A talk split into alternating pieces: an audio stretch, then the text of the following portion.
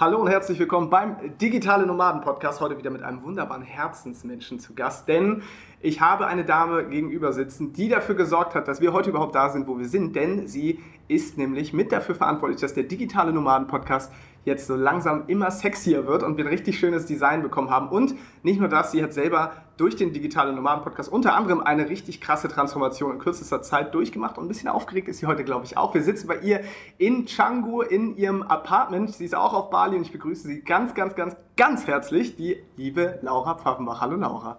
Hallo Sascha, vielen Dank. Schön, dass du da bist. Du willst arbeiten, wo andere Urlaub machen? Du willst freier und selbstbestimmter sein? Du willst dein eigener Chef sein und hättest gerne mehr Zeit für deine Leidenschaft? Beim Digital Nomaden Podcast sprechen wir mit Menschen, die genau das bereits erreicht haben oder auf dem Weg dorthin sind. Lerne von Experten, wie du dir ein ortsunabhängiges Einkommen sicherst. Egal ob aus deinem Wohnzimmer in Hamburg, dem Coworking Space in Berlin, dem Kaffee in Prag oder deiner Hängematte auf Bali. Viel Spaß beim Digitale Nomaden Podcast, weil die Welt unser Zuhause ist. Wie geht es dir? Mir geht's gut.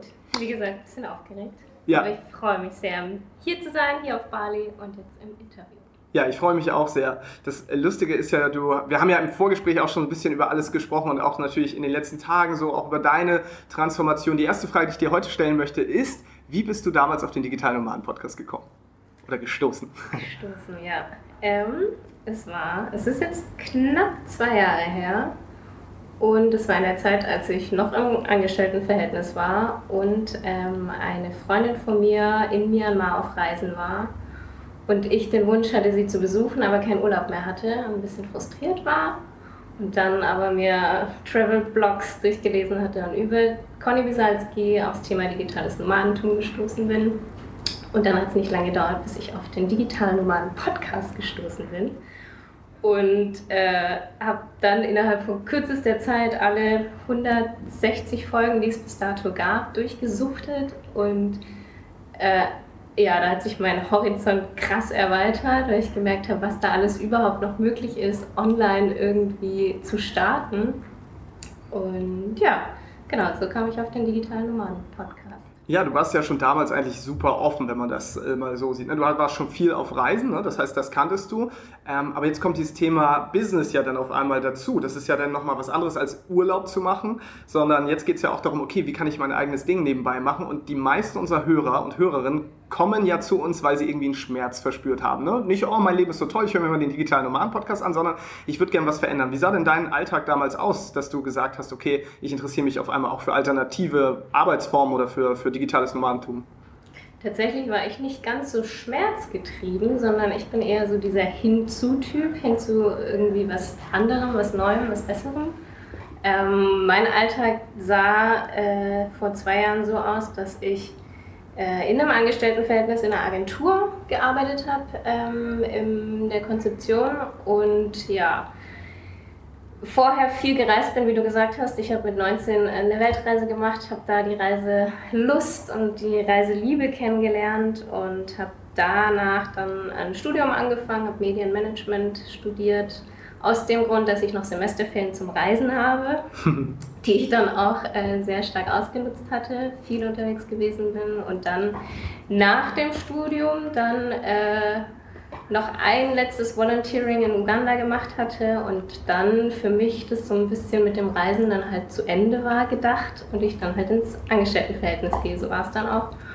Und ja, es hat ein Jahr gedauert. Ich war mega happy in dem Job, tolle Kollegen, tolle Projekte, ich habe super viel gelernt und dann aber nach einem Jahr gemerkt habe, dass die 30 Urlaubstage, die ich hatte, halt null reichen, um meine ganzen ähm, Freunde in der Welt auch zu besuchen und neue Länder kennenzulernen. Und ähm, ja, und dann kam halt so ein bisschen doch so ein Frustpunkt, wo ich halt immer wieder rausgeguckt habe aus dem Fenster und gemerkt habe, die Welt zieht irgendwie an mir vorbei ich bin drin eingesperrt, ich liebe es draußen zu sein und äh, teilweise musste ich Zeiten absitzen, weil die Projektlage halt nicht so gut war und das konnte ich halt nur verstehen, warum das so sein muss. Mhm. Und dann, genau, habe ich halt mehr durch den Podcast dann erfahren und bin dann da tiefer eingestiegen und wollte halt dahin.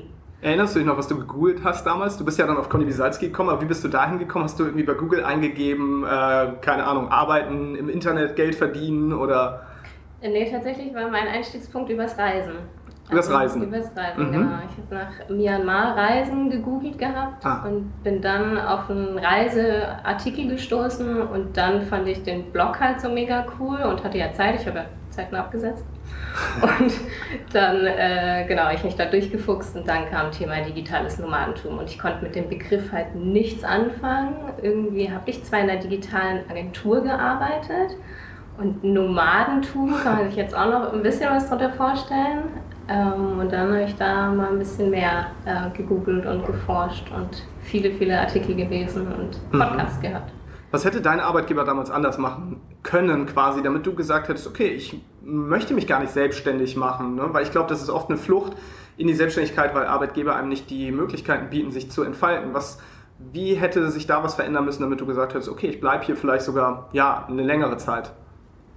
Ähm, ja, ich glaube einfach diese Freiheiten selbstbestimmt zu arbeiten. Also nicht die Vorschrift, dass ich wirklich diese acht Stunden vor Ort im Büro sitzen muss, sondern halt selbst je nach Projektlage halt entscheiden kann, mal arbeite ich mehr, mal arbeite ich weniger. Und ähm, ja, da so ein bisschen mir mehr die Freiheit geben. Also ich muss sagen, ich war super happy. Es wäre auch möglich gewesen zu einem bestimmten Punkt, aber trotzdem war immer dieser Druck da gewesen, mhm. auch von Kollegen ähm, in der Agentur und ja, so ganz frei hat man sich dann doch nicht gefühlt. Okay, und als du dich dann mit diesen Themen beschäftigt hast, ähm, da hat sich ja für dich wahrscheinlich viel verändert. Was war so der Moment, in dem du gedacht hast, wow, okay, das war mir gar nicht bewusst? Also erinnerst du dich da vielleicht noch an eine Situation, wo du gemerkt hast, da hat sich dein Weltbild komplett gedreht? Ich würde sagen, es war tatsächlich in meinem ersten NLP-Seminar, also ein Persönlichkeitsentwicklungsseminar, ähm, wofür ich mich entschieden hatte, um einfach auch von der Agentur aus eine Möglichkeit zur Fortbildung zu haben. Und dann habe ich mich dadurch entschieden, auch wieder, weil ich den Stefan Landsiedel durch den Podcast kennengelernt hatte. Und da bin ich zum ersten Mal in dieses Thema persönliche Weiterentwicklung eingestiegen, habe mich mit meinen Werten auseinandergesetzt, habe ähm, tolle Menschen gehabt, die irgendwie wild fremd waren, aber wir so eine intensive Verbindung hatten und man dieses Gemeinschaftsgefühl so richtig stark gemerkt hatte. Und das war auf jeden Fall ein sehr entscheidender Punkt, wo mhm. ich gespürt hatte, da ist mehr, da will ich noch tiefer einsteigen. Was hat das für dein privates Umfeld bedeutet, für deine alten Freunde, für deine Familie? Die haben ja sicherlich dann auch gemerkt, dass du dich auf einmal für andere Dinge interessierst. Waren die da tolerant oder haben die gedacht, Laura, jetzt spinnst du irgendwie? Also jetzt, jetzt dreht sie durch.